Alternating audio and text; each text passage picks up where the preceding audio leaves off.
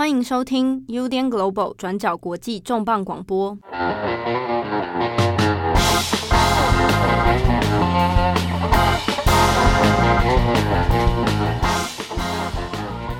Hello，大家好，欢迎收听本集的转角国际重磅一页书，我是郑红，我是编译七号。嗨，我们复刻版重新死者复苏版的一页书，那终于来到他的第一本书的第二集。对那这一集的我们是由七编辑七号他所挑选的爱书，叫做《少年与犬》，那是这今年二零二零年日本的直木赏直木得主啊。对，那他是由我们相对熟悉，可能可能熟悉啊，嗯、的日本的小说家池新周，他今年的得奖作品。那我们在上一集特别有提到，就是其池新周是怎样的一个人？他过去其实是比较冷硬派的作家，在专门写一些关于地下社会、犯罪、暴力、人性龌龊面，对这种所谓的暗黑小说。对，但可是今年他得到直木赏呃的作品，他过去其实也多次入围嘛，那这是第一次得奖。对，第一次得奖，第一次得奖，没错，在这一本里面才得奖。那他少年，他标题《少年鱼犬》，那封面配上一只可爱的狗狗，那听起来好像非常的温馨。对。其实这样讲，而且它封面其实少年与犬修炼都赢了，然后再加上三个字慈心周，然后配一只狗的画，这个画像，一开始不知道的人可能还想说这是搞笑作品，想说慈心周的这个名字感觉起来好像不大一样哦。然后这一部作品哦，其实在日本，如果你在架上看的话，它会有那个书腰嘛，嗯，书腰里面大概都会有几种版本，都会说这是感动千万人的。这个喷泪之作，转角国际编辑林奇浩，对，圣什么什么含泪推荐，对，含泪推荐。啊，泪喷。啊。那因为像他他得奖之后，其实他就会挂一个那个写说，哎，直木赏受赏作。啊，就是今年因为直木赏其实本身是大众文学居多啊，哈、嗯，所以通常拿到直木赏，它本身也会是在日本社会书市上面哈，就是很畅销的作品。真的哦，对，这一本直到下半年都还卖的很好。只输给谁，你知道吗？《鬼灭之刃》小说版，哦、那那没办法，那赢不了。下下半年《鬼灭之刃》小说版 是非战之罪，哎、欸，卖超好啊！但池心中这一本，其实下半年都一直，你如果去上日本的相关书评网站，嗯哼，啊，或者日本的 Amazon 上面都有非常多呃正面的回馈啊，然后读后感啊等等哦，那大部分都清一色都是说看完之后哇喷泪啊，我也有养狗啊，看了之后好感动等等。那这个看看起来其实跟养猫就只给一颗星，来说我是猫派的，猫派根本就不会，可能不会来看的。哦，不过不过，因为上一集大家我们有讲到池新周本来的创作路程，其实跟暗黑小说比较有关。那到了中后期，他因为自己养狗的关系，开始创作很多跟小狗、跟人跟动物之间的这种情感为主的书就越来越多。好，那《少年与犬》这一本。就是算他这几年，他其实一开始是有先做连载了，嗯哼。那在今年度呢，就集结出版，那也在今年度得奖。那我们今天先来讲一下这一本书，它本身的概要内容跟它架构，还有一些我我自己看出来的一些感觉到的一些有趣的点啊。嗯哼。好，那我会尽量在不透露完整剧情的状态之下呢，跟大家来分享。所以，如果你有想要之后来读这本小说，我猜应该有中文版的，我猜啦。应该会吧，因为通常直木赏应该对啊，直木赏这种这种这种畅销单，像之前东山张良都会马上都会出了，所以想听的朋友，之后想看的朋友呢，也可以放心的收听这一集。好，那如果有涉及到结局的部分，我事前一定会先警告大家，对，啊、用高分贝的方式来吓阻大家记得。对。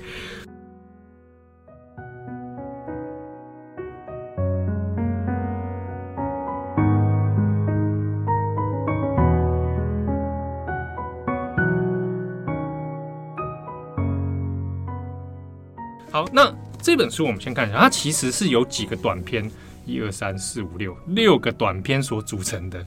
好，那每一个短篇它其实都是什么鱼犬，什么鱼犬。那本书的书名叫《少年鱼犬》，它其实是这本书的最后一个章节啊，其实是在最重要的一个部分。那它第一个章节叫做《男人鱼犬》，然后第二章节叫做《小偷鱼犬》，第三是《夫妇鱼犬》。第四是妓妓女与犬，那日本写娼妇了。嗯哼，啊，第五是老人与犬，最后才是少年与犬。那其实从它的章节名称就可以看出来，它每个章节都会设定一个角色，然后来跟一个狗的故事。看起来好像是各篇独立，但是它实际上呢，整本书的架构，它贯穿整个故事内容呢，是同一只狗。我们先来回顾一下哈，因为在呃，比如说得奖的书评或者是说基本的介绍里面都有提到，这本书其实跟二零一一年的日东日本大地震有相关。然后这边也有提到，就是它是一只以一只狗为主角或主视觉的一个。呃，故事架构了。对对对对，那我们可以就简单来叙述一下这只狗到底是怎样的狗。好，我们讲一下这个狗狗故事，还有它这个整本书大概架构。在剧情设定里面，其实这个这个已经在很多书讯上公开资讯都找得到，所以大家不用担心说这是暴雷哦。狗狗呢，它其实本身它因为书封也有画出来，它其实是一只看起来很像德国牧羊犬的种类，但是呢，在剧情里面，它是一个跟所谓日本犬合犬。混种的一只杂啊米克斯啊，米克斯差点说杂种，它看起来是它，因为它的书风啊其实就是有特别在为了这整个故事做一个视觉化重现，所以看起来很像是呃德国牧羊犬跟、嗯、我猜是秋田吧，哎、欸，好像是哦，秋田哦，有一点那个八公的样子，有没有？对，大概就是秋田吧。对，那就是其实是大型犬啊。嗯，对，那他在故事里面，其实呃，他在推推这本故小说的时候呢，都会强调是故事的背景设定，其实就是我们刚刚讲的东日本大地震三一一的时候。嗯，嗯，那在里面的剧情推进呢，是一开始是在三一地震的半年后，哦，就是哦，直接到半年以后，对，半年以后，那半年以后其实还在破败，然后有些地方其实还没有办法进入复兴阶段。嗯哼，好，那故事的起点其实从仙台这个地方开始。那这一只狗狗呢，在这个架构里面，就是它其实是一个旅行的过程。那在旅行的过程里面，就遇到了各式各样的人啊，与他接触，那可能会变成他暂时的饲主。好，那在这个故事里面，他其实一直就是想要去追寻一个有点像公路之旅啦。我们就跟着这只狗，看看它到底想要去哪里，然后它到底去某个地方的目的有什么。那在这个过程里面。他又遇到了什么样的人？他一开始就有告诉你，就是就是这只狗，哎、欸，先回来啊！这只狗叫什么名字啊？这只狗呢，叫做多闻。啊，多的这个是很多的多，嗯，闻就是新闻的闻。啊，这个名字其实蛮奇怪的。在在故事里面，其实很多人，让他他其实里它里面这只狗设定是他他自己跟他说，不是我还 My name is 多文，不是。口里计划，口里计划，他自己讲啊，不是啊，狗。Scooby Doo 这样，它里面这只狗很正常，一般常识中的狗，它有一个项圈呐、啊，哦，项圈上有写着它的名字，不是因为这毕竟是慈心周写，我怎么知道啊？啊，你这狗突然就讲话，邪灵附体，甚至说它书封。当时我们有在怀疑，说书封虽然看起来是一只大型犬，对，但谁知道里面是不是吉娃娃？看里面吉娃娃假扮成大德国牧羊犬，那吉娃娃比较符合慈心周一向的风格，好斗，好斗啊，吠叫，对，咬，在在东北到处咬人，东北吉娃娃，这整个大歪掉。好了，没有，因为他故事里面就看到，哎，他脖子上有那个项圈，项圈啊，对啊，那他身上也有植晶片，所以。大部分故事里面都会带去兽医，有一个桥段就是要带去给兽医。这很像某某种某种政令推广，就是一定要先扫晶片哦，一定要先植入。看完之后真的觉得动物真的真的要去扫晶片，真的要植入才安全。那它其实晶片里面它登记其实也只是知道说哦，狗狗这只叫多文、嗯、啊，那它登记的氏族呢，其实地点是在岩手县，嗯，也是在东北地区啦，嗯。好，那多文这个名字在日文里面念，它如果直接汉语呃汉字的读音读出来的话，会变成他蒙，所以它在故事里面大部分都会叫啊他蒙他蒙，嗯，好多文。可是有趣的就是，它每个章节啊，这只狗的名字都不一样。啊。啊，因为不同的主人啊，看到它就觉得啊，我我从今以后叫你别的好了。啊，所以它在每个章节有趣，就是会跟着主人的不同，然后出现不同的名字。嗯哼，对。那甚至他在其中一个章节“老人与狗”的时候，因为老人的比较高高年龄族群嘛，他帮他取取了一个名字是那个元易经时代，哎、欸，好像平清盛那个时代的武将名称叫什么啊？我忘记他叫取什么，他也是平什么什么。他说是他说是因为看时代剧的关系，嗯、所以 所以就取他叫这个名字。好，他每个章节会有这个状况。那呃，在这个故事里面呢，有趣的点哦，我先讲它前面开头的第一跟第二个章节。好好，因为它故事虽然看起来各篇独立，但彼此之间有一些小细节是连贯的。那它第一个章节叫做《男人与犬》。那其实《男人与犬》的故事，它先从仙台开始，就是哎啊、呃，有一个男人叫做和正啊，和就和平的和，然后正确的正，我们叫阿正好了。阿正就是打工仔啊，然后在这个仙台地区一带生活啊，其实是战后呃赈灾之后的半年，其实有些近的地方还有一些郊区的部分哦，受灾的地方其实还没有状况非常好。嗯。那阿正就是在便利商店遇到这只流浪狗啊，就发现它蛮亲人的，那就想说，那就喂它一点东西啊。这个狗狗就开始会跟着它走来走去，他就想说啊，那家里很久以前很久以前，妈妈也养过狗啊，那就看起来我们都是天涯沦落人。那感觉他身上有还有项圈嘛，嗯，然后翻开也有名字，所以可能是找不到主人的哦。那尤其是在。它里面有提到说，其实，在赈灾之后，类似的情况蛮多的，找不到主人的动物。那所以就阿正就想说，那就把它呀养下来吧。好，不过故事在这里面，阿正看起来像个正常的青年。对啊，对啊。但是他在里面就是遇到问题是，他在灾后之后，其实收入状况很不稳定啊，已经没有稳定的工作，就要靠一些打工。跟打工的收入太微薄了，所以家里面有一个姐姐。啊，姐姐要维持家务啊，姐姐要靠生活费用，其实是之前爸爸留下来那个保险金，嗯啊，爸爸已经走了，可家里还有一个老人痴呆的妈妈，那她的医疗费用、她的照顾费用其实是蛮高昂的，那也没有办法说去请一个看护来维持，所以阿正在里面就是陷入一个状况，是他经济生活其实蛮拮据的，好那。有时候他想办法赚个外快的方式，就是去打爬青狗。啊，这个这个真的赚得到钱吗？哎、欸，有时候可以啦，赚点小钱啊。嗯、但是到这边就看到爬青狗的出场的时候，觉得啊，嗯，慈心周，慈心周的设定的角色又出现了。对啊，这种哎、欸，有点游手好闲啊。那在这剧情里面呢，就发现阿正有时候会去跟一些三五好友啊，三更半夜就不见出去。那就发现他这三五好友里面有一些身份不明的，有些是日本人，嗯啊啊，有一些是看起来不知道哪一个国家来的人。那在故事里面有提到说，他们讲的话听起来像这个西班牙语啊，那肤色偏黝黑啊，这个狗懂很多呢。哎、欸，对 对，那就是说研判是南米系的啊，南美来的这个族群。嗯、我我先插播一下，在这个小说里面，狗它会用第一人称哦。不会，不会，在这个故事里面呢、啊，呃，我们我们有时候看一些仿其他类型的小说，谈到动物的动物会有第一人称的想法，比如它会自己想什么，或者它会动物有自己的思维行动，在这个故事里面都是人的角度在看狗，所以呃，所以它每一篇它是会有一个是人的角度来看狗，但是其实你不太确定狗的心意是什么。对，所以比如说他会里面描述说，阿正说，哎，我只要一上车的时候。这个多文他就自己跳上车，跳上我的助手那个副驾驶座了，嗯、看起来很聪明的样子，然后摇尾巴什么什么，所以他大部分都会用里面的角色的观点来看这个狗。那中间里面他不会有任何描绘说狗在想什么，狗要干什么，他都是用这个第二个人的方式来看它。那这也有趣的是，只要那个阿正开车，他这狗狗一定会跳上他的副驾驶座。那他有时候带他去，想说到远一点的地方散步嘛，嗯，那就注意到一点，就是多闻啊，他们只要看着窗户的时候，他一定会朝向南方的方向看，他头就会挂在那边，一直看，一直盯。嗯、所以阿正就说，发现解释他这个倾向哦，不管带他去哪里，他一定头脸都朝方南方，他就想说，哎，会不会他其实想去往南边的方向？好，那但他只是一个推测而已。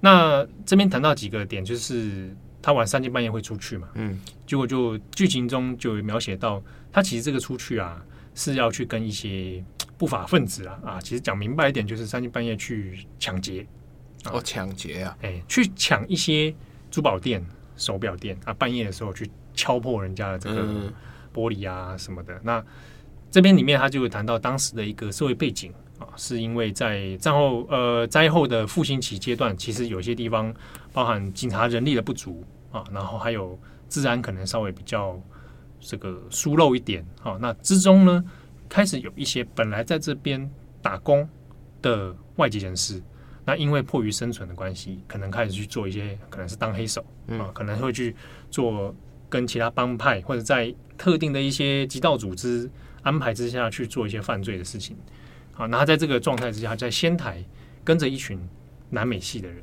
啊，开始他这个阿正就担担任司机的角色。啊，就开着车载着带着他们去犯案，那中间他就会得到一些诶、欸、分红。啊，而且每次分红他大概可以拿到二十几万、三十几万日币。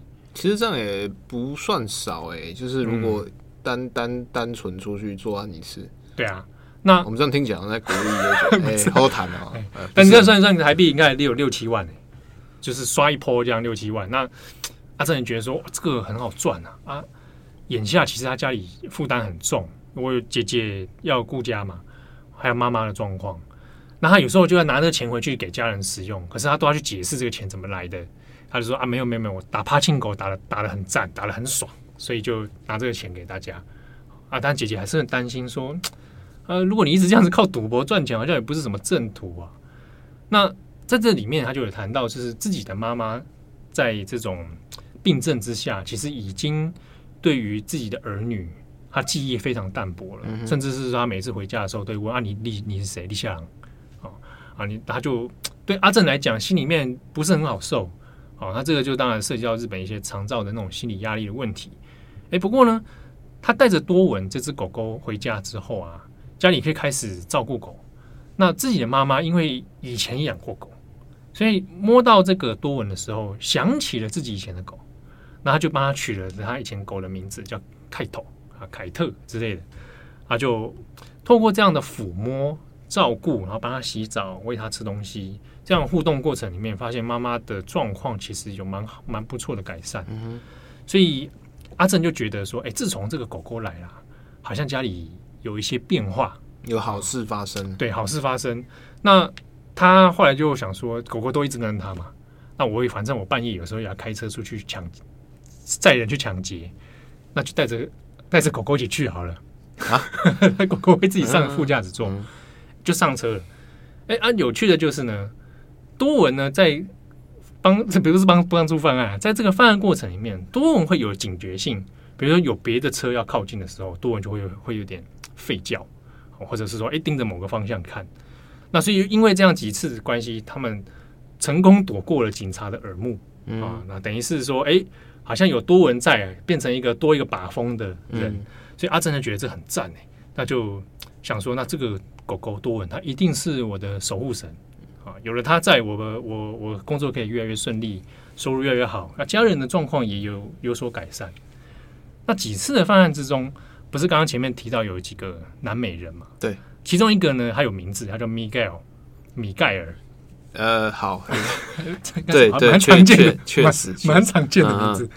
这米盖尔就会用一些比较生疏的日文问他说：“啊，你怎么会养狗？”啊，他说：“啊，那是我的守护神。”他说：“哦，好啊，不错，我小时候也养狗啊，狗狗是好东西，嗯，赞家族啊。”啊，几次犯案之后，他也注意到，哎，狗狗很有警觉性哦，蛮赞的。他就当场问这个阿正：“我出五十万日元。”买你这一只守护神，我想让它变成我的保镖，我的守护神。阿正就在思考，哇，五十万元日元其实也不小哎、欸，对啊、呃，可以换到不错的这个收入啊。短暂的搞炮，我也不用再冒险做这个事情，嗯，我可以去找个什么正职稍微挡一下这样子。可是想一想去，发又想到妈妈的脸脸啊，妈妈因为这个狗狗的关系，其实有改善啊，我的生活。好像也好像慢慢的步上轨道，这个五十万我还是不要好了。换作是你嘞，七号。五十万哦，对，乔尼跟我买乔尼是，哇，太太少了吧，五百万吧，五百万了，没有啦，不卖啦，我才七七十万哈，这样不要，我才不卖嘞，彩彩你卖吗？彩彩彩彩一千万给你买彩，一千万太多了，什么态度？一 千万一千万卖不卖？应该是不会。对啊，这这个是家人呢。嗯，对不对？家族，那米盖尔听到你说你不卖，嗯，这里面剧情都会描述，米盖尔手上都会拿着一把刀，防身啊，防身啊，毕竟抢劫嘛，哈、嗯哦。没有人打刀，这剧情中就会开始进入慈心周模式，你不知道接下来会怎么样，而且感觉好像气氛怪怪的。然后 Miguel 就说：“啊，我也可以理解了，因为我小时候也养狗嘛，那是家人是不可以卖的。”嗯嗯，好，OK，还可以理解。哎，好，这一波好像就大概就到这边为止。嗯、不过，因为其实这个故事里面啊，你到这边就想说啊，好像进展还不错哦。阿正还还这个人生得到了改善，哎，跟狗的关系也很好。那至于那个狗从哪里来，要哪往哪里去，好像大家也不是那么在意的。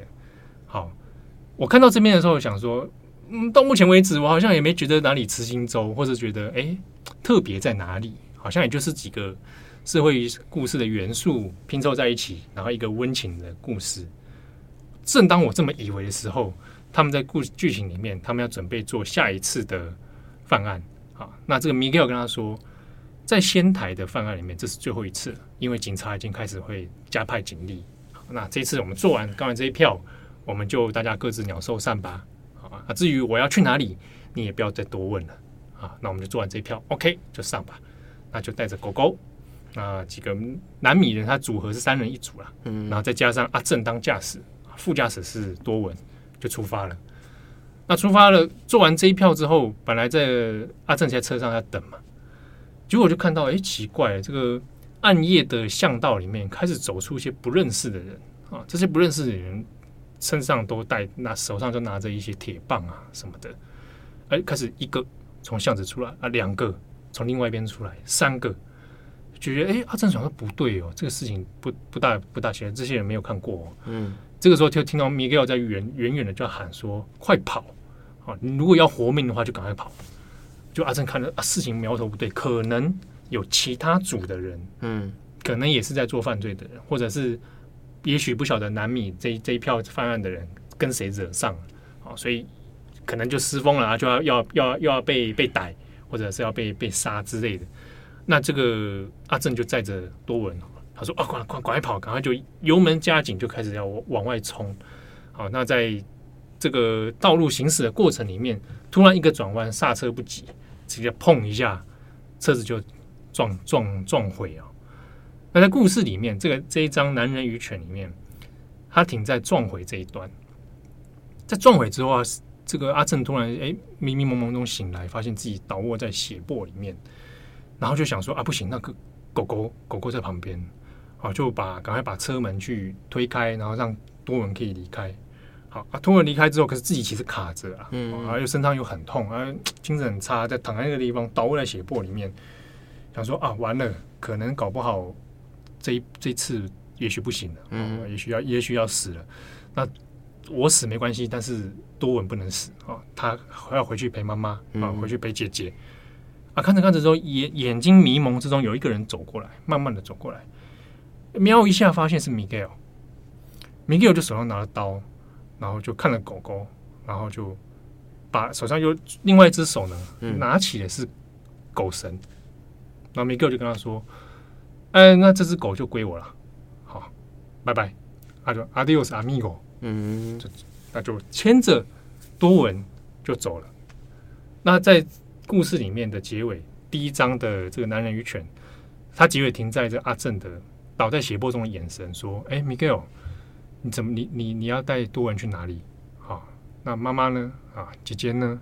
好，那在这个困惑之中，他就双眼闭上啊，这一章结束。”那其实我在看完这场时候，我心想靠呗，什么东西？什么东西？这样这一段结束了。那第二章是什么？啊，原来慈心舟的这个点在这个地方吗？就是里面就是要就送祭了，就是要死人。我说我以为是那种像可鲁那种故温馨故事，哎，结果你给我这种阿正就这样挂了，然后被一个南美人牵走，然后然后那那妈妈呢？对啊，姐姐呢？怎么办？好，就留下了很多种困惑。他第二章就进入叫小偷与犬啊，那这个前面是他的第一个部分了。嗯、所以在看第一章的时候，就跟我预设的想象不一样。那其实这个这个这样的，一开始这样短片的结局，反而勾起我说啊，看那接下来是要剧情会怎么发展。所以他的第二章节就是主角变成 Miguel，就是叫做小偷与犬啊。那他呃第二部分呢，就是从 Miguel。带走他之后，他就往另外一个地方前进。本来故地上故事在仙台嘛，嗯，米格尔要去新系啊，一下子从 从从东边跑到西边去，对，就往西边去。那他要去新系的原因，是因为他要想要偷渡回家了。不对，他是南美人呢，走错方向了。知道怎么偷渡？他跟他说，他不是要直航啊，他想要说，因为他不能搭飞机，嗯，因为搭飞机的话不能带狗狗上去。他说：“那那我要去用转运的方式，我搭船，然后看新潟是不是先去韩半岛，然后再从韩半岛再去别回到母国。那总而言之呢，米格尔就是不干的。但他不干的中间，他就想说这狗狗很赞，带走好了。然后第二章里面就是呃，米格尔呢，他先躲藏起来。那也解稍微解释了一下，在第一章的时候他遇到的那些人是发生什么事情。嗯、那在第二章里面的确他就谈到那个是其他呃道上的人。”哦，有注意到他们，那可能就是因为利益的纠纷纠葛，那要去抓 Miguel，想要把他们斩草除根这样。嗯、那但这部分的细节，其实石青州并没有在书中有特别描写。对，那你要说什么？没有没有没有。我咳个手。好，好，那在第二个章节里面呢，主角换成了 Miguel。好，那有几个共通点的地方是，它里面会做一些。对于多闻的描述，那其实蛮有趣的啊。在每一个章里面，一定会提提到一件事情，就是所有遇到他的多闻的人都会觉得多闻很聪明，很很通人性。就是比如说，嗯，眼神会交流，然后好像讲什么事情他会有反应，他会听得懂，对，会吠叫，或者是他眼神看着你的时候，很像人的眼神在看你。那我先插播一下，是不是养狗的人都有这种反应啊？希望你以前养狗的时候会觉得会啊，我也觉得他在听我讲话。对，或者或者是或者是说，你会觉得它很像人。你养猫的时候会觉得它很像人吗？哎呦，乔尼有时候眼神蛮可怕的，我觉得有点像嘎发的那种，想说他是不是想对我不利？真的哦，哎，其实我觉得真的动物会有这种，哎，对不对？你你看彩彩，有时候看你的眼神也，但是始终都是处于一个很靠北的状态啊，对不对？你就觉得它有点像小孩子或者。很神秘哦，像像我看过乔尼，乔尼是只猫嘛，嗯，我看过他露出一个长辈的眼表情，很很怪，就是面猫，对，就是那种神情，就是一个长辈在看你的样子。鱼肉好吃吗？对啊，就是我那时候觉得，喂，我第一次看到他这个脸眼神，有点说不上来。那我以前养的狗也是，呃，也是一个杂呃混种米克斯啊，它也是看你的样子，那个神情就觉得好像它会听你说话。然后会对你，他是觉得你很脏啊？倒倒不会吧？可能想我，他可能觉得我跟他差不多同同等水平，畜生 没有啦。觉得你的欲望欲念很重，最好是狗会这样感觉到我啦。哦，那在故事里面就觉得，哎，都会去形容说这个多闻很聪明啊，然后很有灵性，而且就是因为它实际算大型狗啦，中大型犬啊，身体也是蛮健壮的。那那故事里面他就。在 Miguel 这个章节的时候，，Miguel 就想说，那就也，他也叫他汤蒙啊，他是用外来语的的思考来想啊，多文嘛啊，汤蒙汤蒙。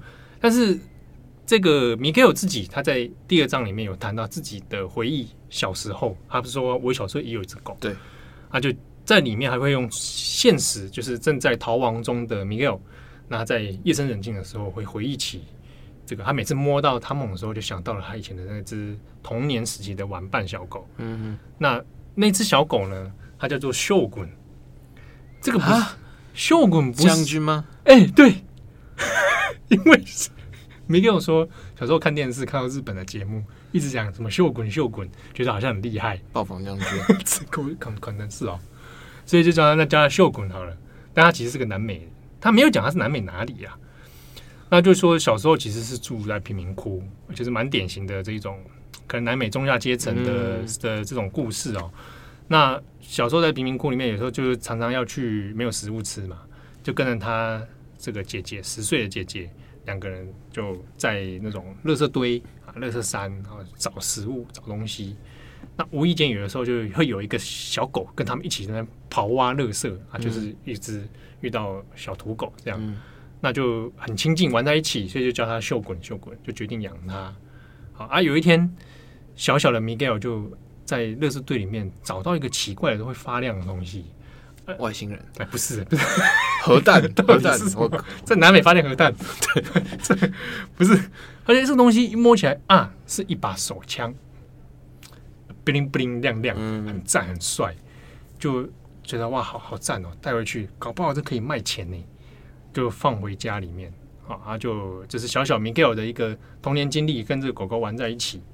啊，这个手枪原本想说拿去卖的，啊，谁殊不知有一天他自己也跑，哎，姐姐先出去出门，这个找东西吃哈。那家里他爸爸妈妈其实还在，就有一天发现说家里有陌生人来说家里有手枪，啊，那个枪要交出来啊。可是爸爸妈妈其实不知道什么手枪不手枪，就是被小孩子藏起来嘛。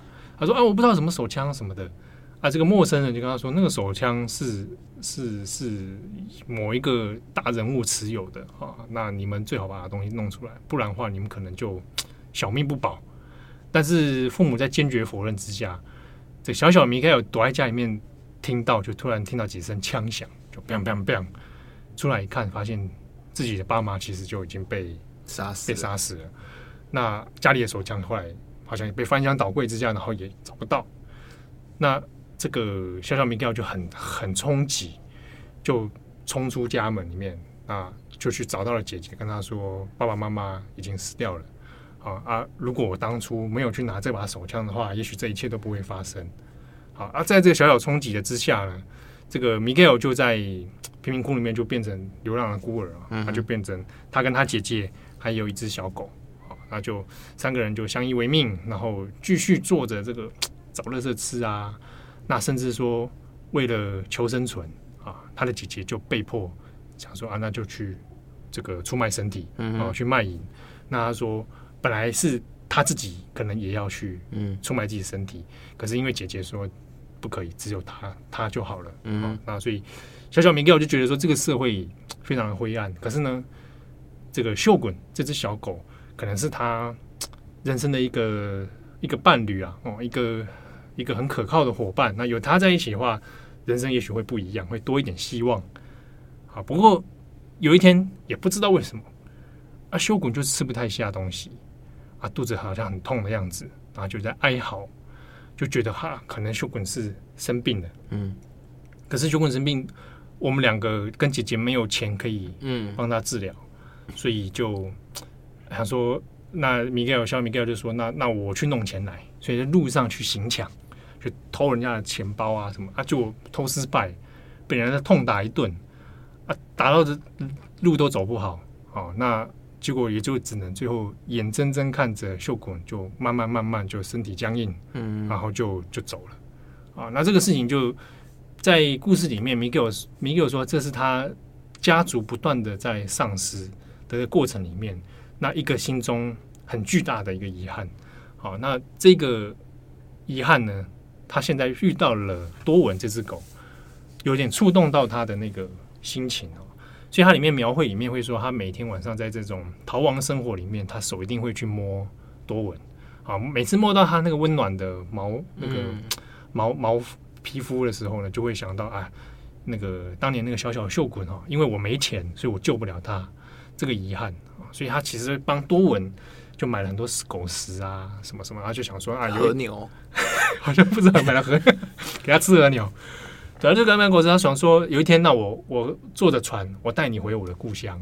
好，那你的故乡在哪里呢？那就算了吧。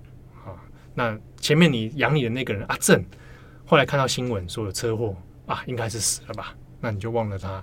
好，那在这过程里面，他其实要往星系移动嘛。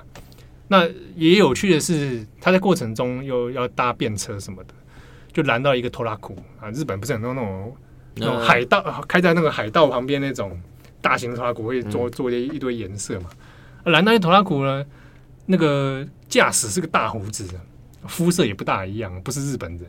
一上去是啊，是个伊朗人，哪来的伊朗人呢、啊？叫做哈米，哈米就跟那个米格问他说：“你怎么会在这里开拖拉库？”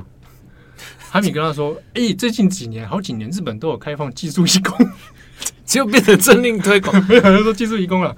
我已经来日本很有一段时间了，然后因为这种工作，很多人高工时、高劳动啊，没有人要做。而且我们这种，我是伊朗来的，我来这里做啊，我看你也是从其他国家远渡重洋来日本吧？那我们就载你一程啊，那带你载你到哪个地方，我们就放下来这样。那就这段旅程又变成了一段哈米与 Miguel 的公路之旅。那在这个旅程里面，就是蛮典型的那个对话内容啊。哈米就会从后照镜里面看一下，观察 Miguel，就会觉得这个人可能可能有一点怪怪的。嗯，对，就说他问他说：“你这个狗是不是不是你养的？我看你跟他互动的那个样子，好像不是那么熟。”那那个 Miguel 就觉得：“哎，哎，你是不是想怎样啊？”啊，就手上又描绘他握着那个刀，会把又来，哎，又来，又来，又握着刀，想说看是不是要干嘛？那哈米跟他说：“不管你做什么哈，我是无所谓啊，没关系呀，哦，我我不介意这件事情。也许每个人都有每个人的故事，我只是想跟你讲，我就是我家里面我的女儿啊，我在日本生活一段时时间了啊，我女儿其实也养了一只狗啊，就是我觉得家族真的是一个很棒的事情，你应该也有你的家庭吧？哦，那现在在你去。”搭船，那应该也是要回到故乡里啊。他说：“嗯，对，就在这段旅程里面哈，那就两个人就变得有点像是惺惺相惜啊。嗯、同样都是一帮人啊，都是同是天涯沦落人。对，在这一这样工作哈。那好，那他的故事里面就是哈米要载他到目的地啊，一个港边的时候呢，OK，那就要两个人道别。那两个人就是说，让我们互相用自己的母语跟对方。”就是别，你很有兴致。哎，对啊，那就这个米盖尔又跟他说这个阿迪欧是阿米狗，对，那哈米讲了什么我忘记，没关系啊，伊朗人的那个母语这样子，嗯、那你跟他说，我们虽然没有那么熟悉，但是我们这样子其实也算是某种程度上我们也算是个兄弟了啊，嗯、虽然我们并不是同样的信仰，他里面讲到说啊，你是天主教，嗯、我是这个穆斯林啊，不一样，可是呢，我们心里面有共通的这个共同点。好，故事到这边觉得很。还蛮温馨的吧，但是你上一段已经被冲击到了，你现在对怀有戒心。在第二章开始，我发现，哎、欸，池金洲有一个在这一本少年卷里面，它有一个模式啊。前面大概如果我们分三份三等份，前面三分之二在跟你培养感情，尤其是那个人跟狗的相遇，那他们怎么互动的，他们呢得到了什么样的改变，你开始会寄予同情在这个角色身上，然后在最后三分之一的时候。气氛急转直下啊！尤其他会在引入结尾的时候，哎、欸，原本这个以为送到目的地安全了哈，这个米盖尔他也是发现，其实从头到尾一直有人在追踪他的行踪，怎么又来？哎、欸，对，所以就要、呃、这个想说可能要绕跑了啊！但是他就先跟哈米说再见了，两个人就分散。故事在这分散之后，其实米盖尔的身影已经不见了啊！接下来是回镜头拉到哈米。伊朗人哈米身上，哈米就下班了，回到家啊，吃个晚饭啊，然后就洗洗澡这样子啊。过了几天，这个发现看新闻的时候说，哎，在某某港港口边发现一个南米人的尸体啊，这个尸体上面有多处刀伤，好，那身份不明。然后结果警察调查发现，和前几前一阵子仙台发生的多起连续强盗案。有关，那这个人是主嫌之一啊。警察现在正在调查当中，是不是有更多这个组织涉入在其中？好，然后哈米看到新闻之后，就心里面心中有点说不出话来。来，太太问他说：“怎么了？发生什么事？”他说：“啊，没事，没事。”然后故事也停在就是这个伊朗人哈米就错愕，没有，他就默默说了一声 “Adios, amigo” 啊，就是有点向这个人道别。啊，但是在这个地方里面。多闻不见了，狗狗多闻就在故事中不知道去了哪里啊。那才故事在往第三节迈进。好，第三章的部分我们这边先不特别谈了。第三章的标题是什么？夫妇与犬。哦，好，但我可以先讲一下，它在这六个章节里面，它的时间、时空、地点。好，在这个我们前面讲第一章是在仙台嘛？对，然后。Miguel 的这个南米的事件是发生在新系，嗯，然后在第三章夫妇一犬是讲一对夫妻，那遇到这个多文，那已经在富山县了，再往更西边去，也是在也是在北陆对北陆地方，嗯，所以你可以看得出它的路线哦，这个多文的路线一路从岩手仙台，然后该不会是要去加贺屋？泡温泉？哎，其实到这边路线已经非常长了，嗯。然后呢，因为中间还有山路啊，嗯，好，那再来下一章是这个呃那个仓富鱼犬，就是妓女鱼犬，它的故事地点在滋贺县的大津，有点有一点靠京都在更郊郊区。好、哦，然后再下一张老人鱼犬是在岛根县的，再 再从滋贺往岛根，再往西边去。嗯嗯、最后一个章节少年鱼犬在熊本，那这最后一个跳非常多。对啊，在熊本这边，那整个 total 的旅程公里数就是一千一百多公里，哦，非常跨度很长，而且它的时间点，其实在里面，比如说呃，男人与狗第一章节的时候是在三一地震的半个呃半半年后嘛，那中间里面其实它没有特别提到到底过了多久，哦，章节与章节之间它的时间线其实不是很明显，但是可以从几个事件新闻事件推推估了，还有他们。呃，前面两个人，呃、像米格尔，因为他他是身就是社会底层嘛，所以他并并没有带狗狗去做扫晶片啊、呃。但是到第三章进入到这个一对日本夫妇的时候，他们就有去扫晶片。那从晶片的那个扫出之后，还有兽医会跟他说大概几岁，就发现大概中间过了多久。整个 total 的旅程，多文开始出现的时候，大概是一岁多。嗯，那到最后进入到结局的熊本县的时候，他已经六岁了。以大型犬来讲，大概年龄会落在十岁左右，大概十岁就是非常老的狗，所以这样子大概从小狗步入中年这样。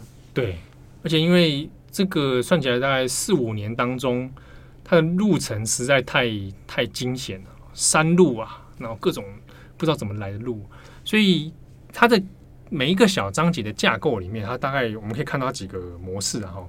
就是，呃，很离奇的，先意外的主角与狗先相遇，然后都会去去想，所以这个身份是怎么一回事，然后再决定把它养下来。养下来之后发生了改变，改变之后剧情再进入一个很神神秘的转折，很神秘的转折。而这个转折里面或多或少透露出一种人情的启示啊。好，那我当然可以讲略谈一下他后面几个章节的故事大概的角色概要，像。夫妇与犬这个呢，他其实是在讲住在山村里面的一对，其实不不是很老的，他是算是青年夫妻。可这对青年夫妻呢，感情貌合神离啊。那丈夫热衷于登山啊，热衷于滑雪啊，各种运动。那对于家庭事务不是很在意。你在讲柏松啊？啊，不是啊，柏松有带他老婆一起去啊。可是，在夫妇与犬里面，是老婆被晾在家里面务农。柏松是名人堂的主编。哎，对对对，对。好，讲什么东西？那这个夫妇与犬的故事里面，有趣就是两个人面对同一只狗，但是两个人貌其实你一看出来心思都已经各自不在哦，没有什么交集。两个人都各自帮这个狗取不同的名字。好，那狗的进入为夫妻的生活带来一些改变，但也凸显了他们原本的问题。嗯哼，啊，就是老公非常的自我，想带狗去哪里就干嘛。比如说疯狂的带狗去登山，这个有时候有一点略危险啊，因为在剧情里面有时候会你会遇到熊，遇到野生动物，遇到山猪啊。那因为多文他在故事当中有时候会描绘他可能在山里面受伤哦，这种这种情节，所以可能遇到野生动物。好，那那老婆的想法又不一样，所以在这个章节里面，其实有一点要谈这一对夫妇哈，他们的生活变化以及。怎么去看现在自己这个结婚了以后的感情生活？那在下一个章节是仓妇与犬，其实讲起来就是讲一个外送妹啊，就是做做色情服务，那她也在风俗店当那种泡泡浴这样子，那也是无意间都是在山路或者山道里面啊，就狗狗会冒出来，受伤啊，他就很不忍心就会去去照顾它啊。那这个仓妇与犬的故事。是从这个女性的角度出发，那带出的故事呢，是跟她自己有一个软烂男，软烂就是典型软烂男男友压榨她啊，都要靠她赚钱啊，然后到处又去外面借钱。嗯、其实这个设定蛮 蛮典型的，蛮典型的哦。那所以这个他面临的这样的解释经济生活的压力啊，然后狗狗的出现等于是他。生活的一个新的救赎啊，一个愿意倾听他的救赎。但正当我也以为说故事的典型会是这样的时候，哎，在仓鼠与犬的结局也是一样，会让你觉得哈，什么东西啊？居然是这样的发展。好，那下一个章节里面就是到老人与犬。老人犬我这边可以再多提一下。老人犬我自己这一次里面还蛮喜欢的一个章节。会到最喜欢吗？我印象深最深刻，因为在老人犬里面，多文这个角色啊，这个狗狗它从头到尾都不讲话嘛，它没有任何想法，其实就是一个从人的角度看的狗。那你会发现，就是狗狗很聪明的在往呃。它的要的去的西南方方向前进啊。那在老人与犬这个部分里面，老人指的是在岛根县一个老的猎师，就是他在加入那个猎猎人协会啊，不是不是那个富坚义博猎人协会，是日本的猎人协会。他在岛根县那边有时候要去排除一些，比如说山猪啊、熊，嗯啊，但是老人其实已经年年岁已大哦，他。猎枪其实拿起来，他虽然是当地蛮有名的一个猎手，可是他也知道自己体力可能已经到极限了，像登山都会喘。嗯啊，那当地也有有山村里面，其实老人开始凋零，猎人减少。那可是熊出没的比率现在又是棘手难题，而且又涉及到地方有一些，诶，四町村落一些协会为了争取预算，所以。要去想办法把熊排除啊，然后去争取更多的经费啊，等等。他觉得他很讨厌这种跟政治有关的事情啊。那无意间遇到了这个，也是半路救助到这一只多文，发现多文很聪明，而且还可以当猎犬用啊。就从东文身上似乎找到了自己还可以再做些什么。这个体力的，不管是精神的啊，这种再再再复苏的感觉。那里面还是带到了一个。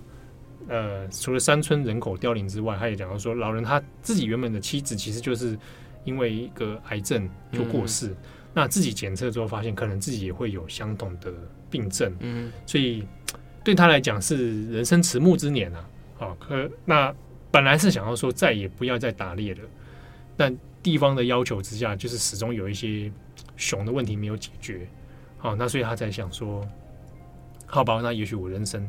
我就用这个方式来做最后的一个拼搏啊，就带着多文去上山打猎。但呃，我们会觉得以为是这种老人与海这种故事在前进、嗯、啊，但这样在慈心洲笔下，这事情就没那么乐观。啊、他的确，他每个章节里面都有一点绝望感，那种失落的那种样子。那在老人与犬这个部分呢，他带着多人上山去，然后另一部分也有一群其他协会请来的。比较生疏的猎人也一起上山，小杰，小杰跟吉库拉皮卡，对，上山之后，呃，他就被其他猎人的榴弹打中，打中之后就正中红心，倒地倒在血泊当中。那我自己觉得蛮有趣的一点是，他在里面跟多文之间的关系蛮像老朋友。啊，他在里面，因为他也讲到说，哎，这个我以前年轻的时候也养养狗，什么就是狗是这个山友的这个好伙伴，这样。那多文在跟他里面似乎有一种，可能是不多我在这个状态之下，他的年龄可能大概也也有点中高龄，嗯，跟老人之间似乎变成一个蛮有趣的角色。哦那呃，《少年与犬》这本书在书架上面放的时候，它有几个腰带的那个台词会写写说。呃，它是神明所赠赐予的礼物啊，来观看我们这些愚蠢的人类啊。那句话其实是出自《老人与犬》这一章，嗯，就是那个老人自己的心境。他每次看到狗的时候，就觉得狗的眼神很很纯真、很透彻，对照出是我们这些人的不堪啊。我们这些人为了生活的各种大小事，其实很无力啊。那在这个《老人与犬》的结局里面，他是老人被中弹了，躺在山中里面，然后就流血。大概自己觉得说，这个就是我的结局，就是这样的。嗯，那他那个描绘是多文就走过来，坐在旁边一直盯着他看，然后老人就说：“你为什么要这样子一直盯着我看？”可是他就觉得他看他的眼神很很不一样，很不像自然的动物。那那一瞬间，他似乎有一种种可能类似宗教情感召的那一种，嗯，一个来自超越者的一个眼眼神在盯着他。那他就说啊，他临终前想到，也许多文来到我身边，就是为了这一刻，让多文见证我在山中的死去，嗯，啊，用他透彻的眼神看着我，啊。那所以老人与犬在这个章节的结束之中，看到这一部分，其实你从回过头来看他前面几个呃故事内容哦，你都可以感受到多文这个角色始终是一个很像清澈的旁观者，然后他的出现去演绎了这一些角色们的生活各种喜怒哀乐，所以你会感觉到，哎，他这个安排有一点像是。因为他的出现其实很大，对大家来讲很很很神奇嘛，很突然啊，很突然，所以都会有一种啊，那这是不是天意？天意，这是不是像比如说第一章的何正阿正，他就说这是守护神，Miguel 也觉得他说啊，这个一定是要来保护我的，这是上天赐给我的礼物，所以他都有里面这样的一个暗示。好，那讲到这边，其实就算剧情看到这里，最后倒数这是第五章了哈。嗯你还是不知道多文的身世到底是什么？我们这边要讲出来吗？好，在这个部分最后一点点小细节哈，你如果要听，如果 想保留兴趣的话，我们给大家时间先闪躲一下。接下来我大概会略提到他的结局及多文的身世。好，那我们要倒数，好，倒数五、四、三、二、一。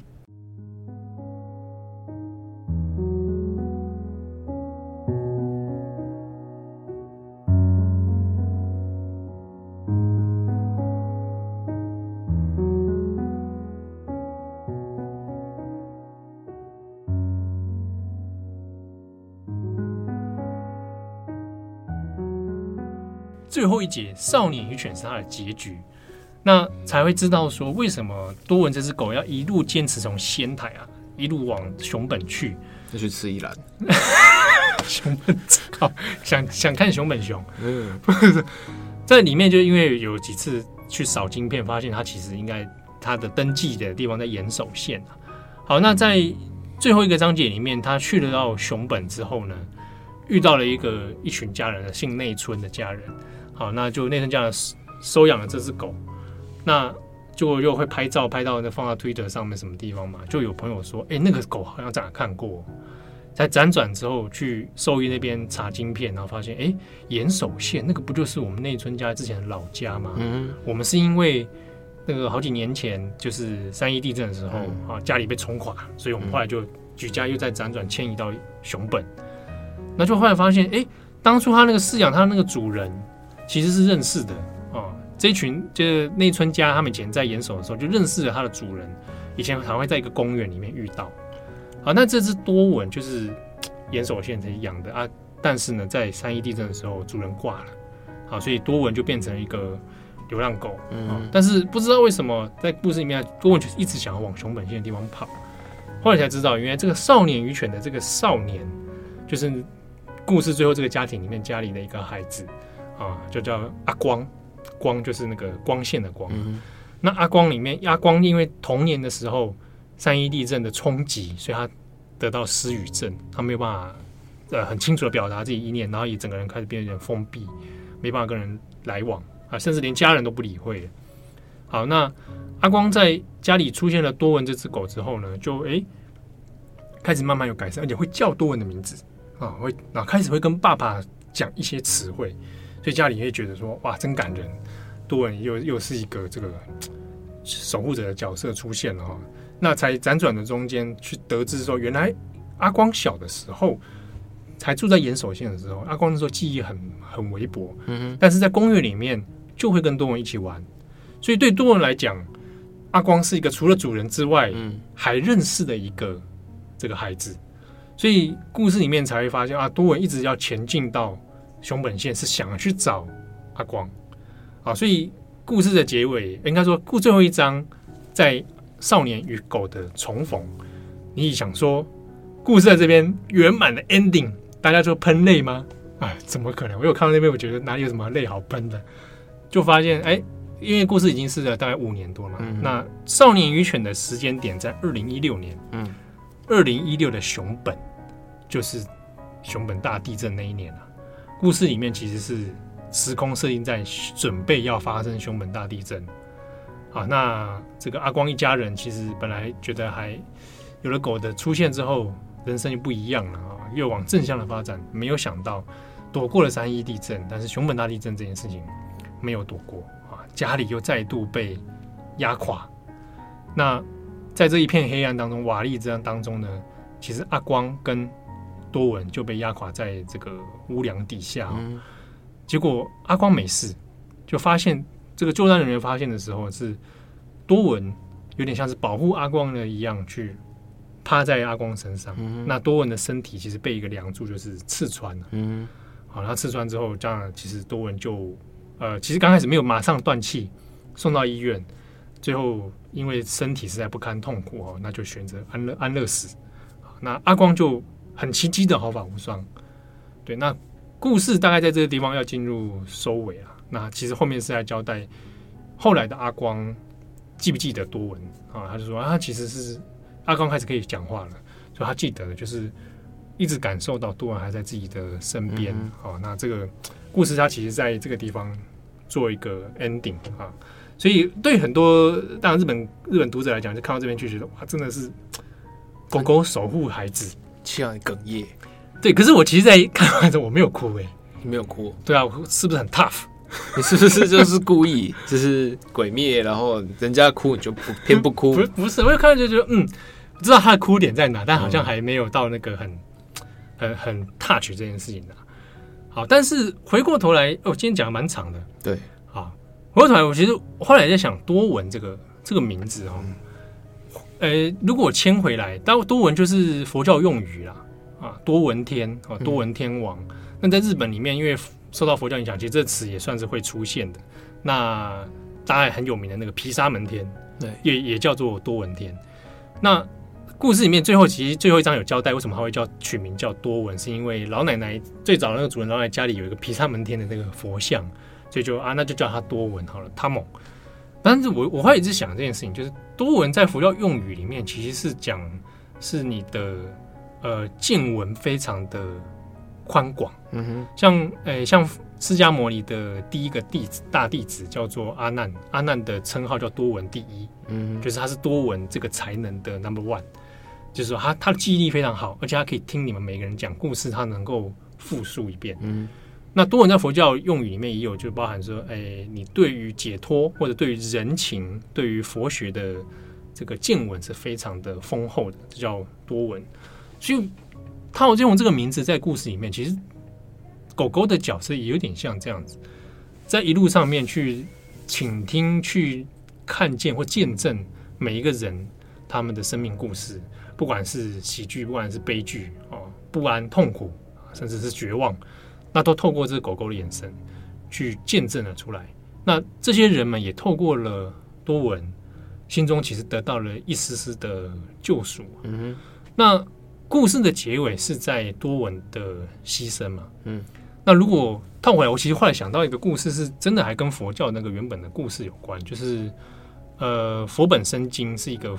讲释迦牟尼各个前世的故事经典，嗯、里面有一个经典叫做那个呃肉身供养，就是诶、欸、也是有点佛教神话啦，就是释迦牟尼他讲一个故事说，很久很久以前，就是我某一个前世其实是一只兔子，嘿啊，然后这个兔子呢在山里面看到一个仙僧人正在修行，那这个僧人就是靠着这个日出而作日落而息，然后自己种东西吃。啊，有一天，这个因为旱作干旱的关系，他没有东西可以吃了，僧人快要饿死，那就找不到东西可以出吃嘛。啊，这个兔子因为每天陪伴着僧人，他就想说，那我帮你去找食物好了。他就去山里面找，可是 干旱，什么东西都找不到。嗯、后来是兔子就找了一些柴片，就生火，生火火起来之后，就自己就跳进去火里面，把自己烧死之后。就以自己的肉体给这个僧人当做营养补充啊，僧人就觉得哇，怎么会发生这样的事情？他就是太感动啊，然后有加盐巴吗？没有，可能直接吃吧。什么东西？有没有有没有去皮？对吧？嗯、那就是吃了之后啊啊啊，就很感念。那、啊、后来这个兔子呢，就呃，在印度的神话里面也有类似，也有一模一样的故事。那印度的神话里面是说，这个兔子后来变到了月亮上面。它就是升华了，嗯，所以月亮上就会有着住着兔子。那这故事有不同的版本，但模式都是这样子。那在佛陀故事里面，就是说啊，后来这个兔子转世变成我，那那个僧人后来也转世变成了现在的弟子啊，那弟子后来也得到了很好的这个修行成果，这样子。但他其实那个故事是要讲佛教意识里面提到的自我牺牲，就是呃，在一些版本的这种故事里面会有僧人对答，那很多小僧人就会问老僧人说，不明白为什么会有兔子甘愿自我牺牲这样子奉献给另一个人，那老圣人就会说，哎，这个故事这个问题问的非常深奥，只有释迦牟尼可以回答你，因为那是一个。很深奥的自我牺牲的情怀，你打马虎眼了？哎，没有啦，就是就是你很难去解释嘛。人人会为了他人甘愿的奉献。那从这《佛本生经》的故事里面，就拉回到多闻，在最后其实有一点点那一种动物在在了末期了，嗯、然后可是他却无偿的为了你奉献出他的生命。那那个情感里面，其实大家可能第一时间除了感动之外，你可能也会想说，为什么？为什么会？会有这样子无私的情感在里面。那整本《少年与犬》其实它里面谈到了几个这个点呐、啊。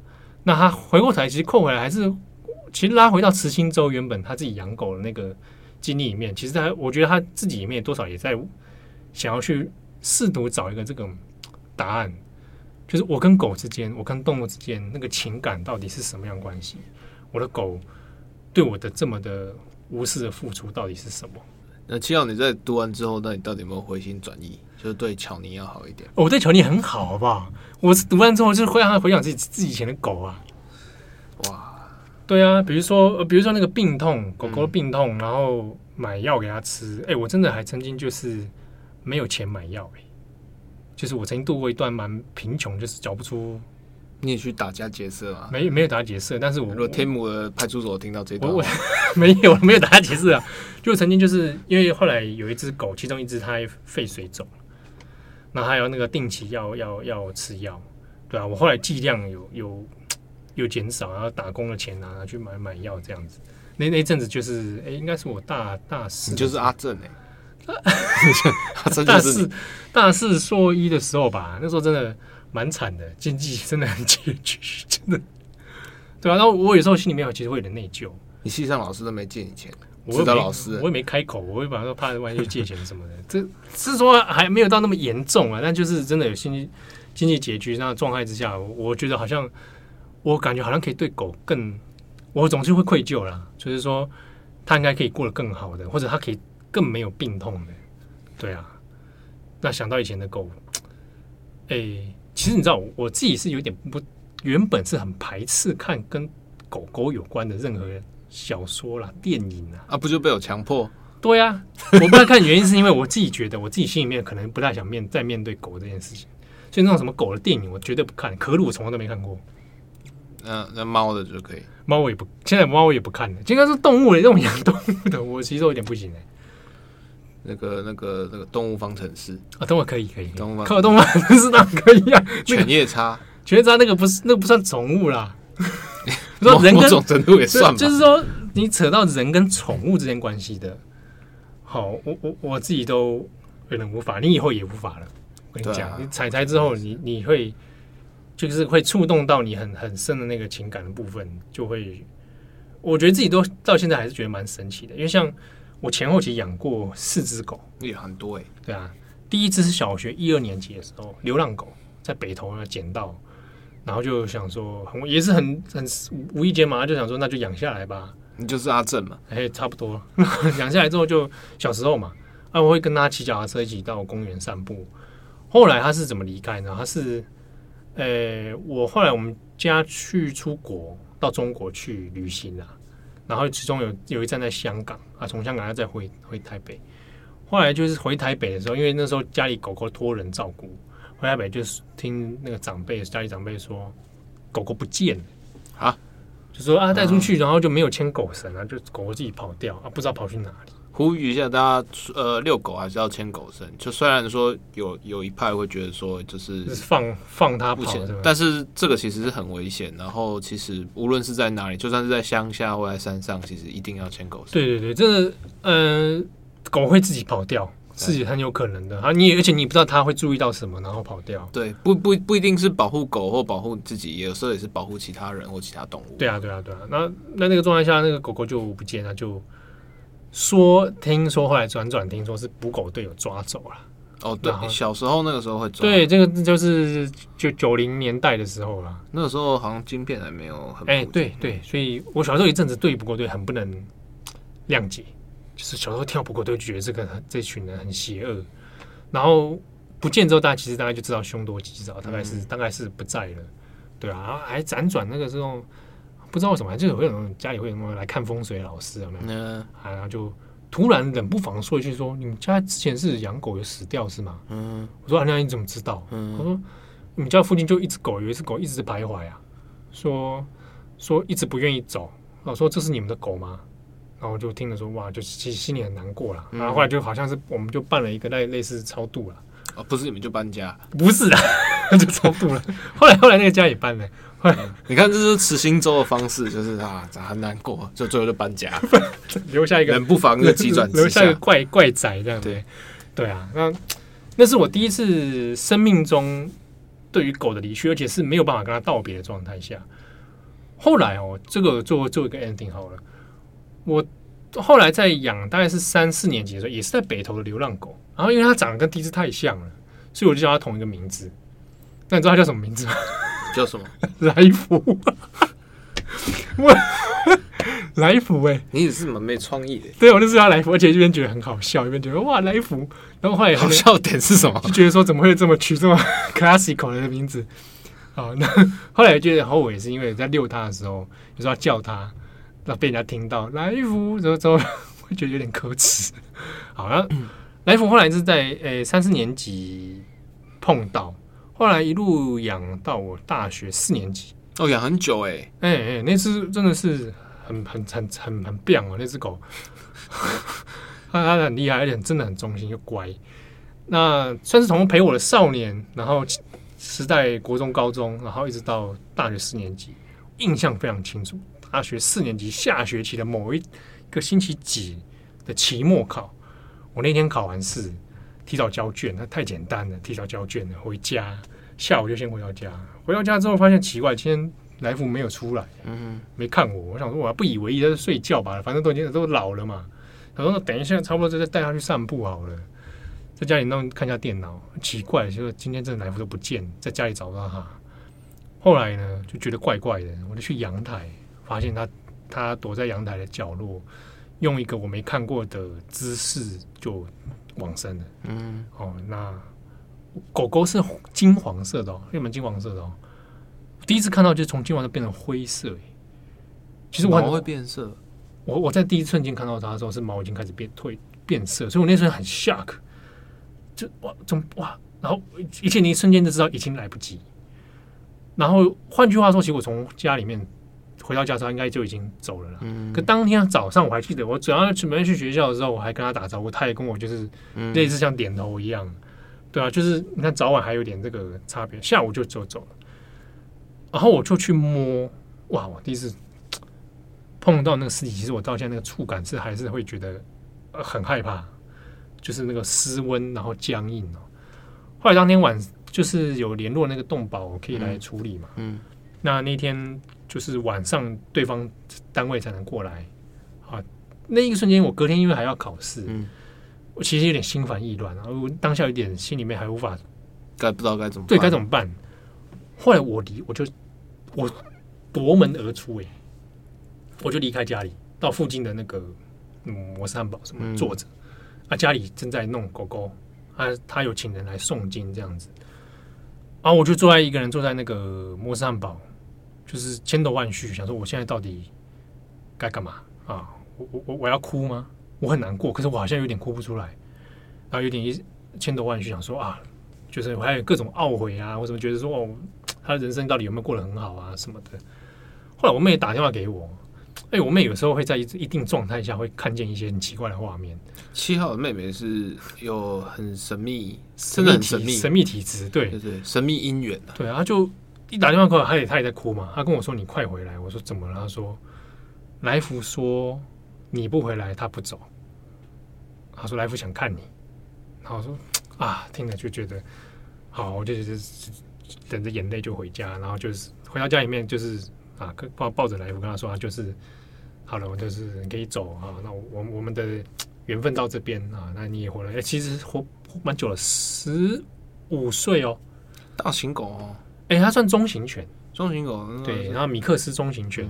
四五岁，然后其实其实蛮不错的，而且它一生不算有什么病痛，对啊，他就啊就好像这样子之后，然后我妹妹就说，好像他好像他就安心的走了，对啊，他就这件事情，但是其实也到现在回回头看照片，我还是觉得哇，像梦一场，对啊。七号刚刚讲这边这边有点哽咽哽咽，我其实有点害怕哭，我害怕哭，我要。借我，你借我的衣领给你擦，你要安慰我，对不对？帮你舔舐眼泪。在在那之后，大概有很长一段时间，我不会去碰狗。我像碰，我后来碰到狗，就会想起我那时候碰到它尸体，嗯，然后就会。所以你看，我后来看《少年与犬》里面讲到说，他摸狗之后会触动很多回忆。其实我刚才可以理解，对，我后来在碰到狗是那个宜兰的旺奖，是我回违大概好几年哦。从我大学，你认识旺奖不是也好一段时间了？可是我我第一次见到他，其实大概是去年的事情，高调 对啊，所以你看，我大概隔了可能会有快十年。你跟旺奖当网友？对啊，去年才碰到他，我以为你们认识很久。我去年才碰到他，有搞错。但是在这个过程当中，我我几年当中，我很久没有去碰狗了。嗯，对啊，我连去那个浪浪别哭好吗，我都不到。碰狗哎、欸，那你去那里干嘛？他吻我而已。哦，狗狗很赞啊，很棒，就这样。渐渐因为是养猫关系，才开始觉得哦，好像哦摸猫啊，吸猫，嗯、对啊，啊，就是我的少年与犬故事啦。啊，等于用这本书强迫疗愈啊，还不错，还不错，还蛮有意思的。所以，所以大家可以可以，其实。是整体来上来说，你看完还是会蛮蛮有疗愈感的。即便吃进之后，它带你给你一些绝望，但是中间里面其实我觉得还蛮适合给有养过动物的人，他看的话，其实会有蛮多触动，嗯，应该会有不同的感受。那其实里面他讲的每一个角色跟故事，也很像现实中会出现的人物。嗯，对啊。好，那今天的一页书的下集啊，慈心洲的少年与犬。那在日本是由文艺春秋的出版社所出版，那目前还没有中文版的消息，也许大家等看看吧。那有兴趣的朋友，如果你可以读日文的话，那日文版其实现在都找得到。对，那我们重磅一页书，那重新再版的第一本书《少年与犬》，那就介绍到这边。那我们接下来这一季的单元，还会有一些不同的形式，包括会有一些我们客座的来宾，对，然后就是以及就是接下来大选的。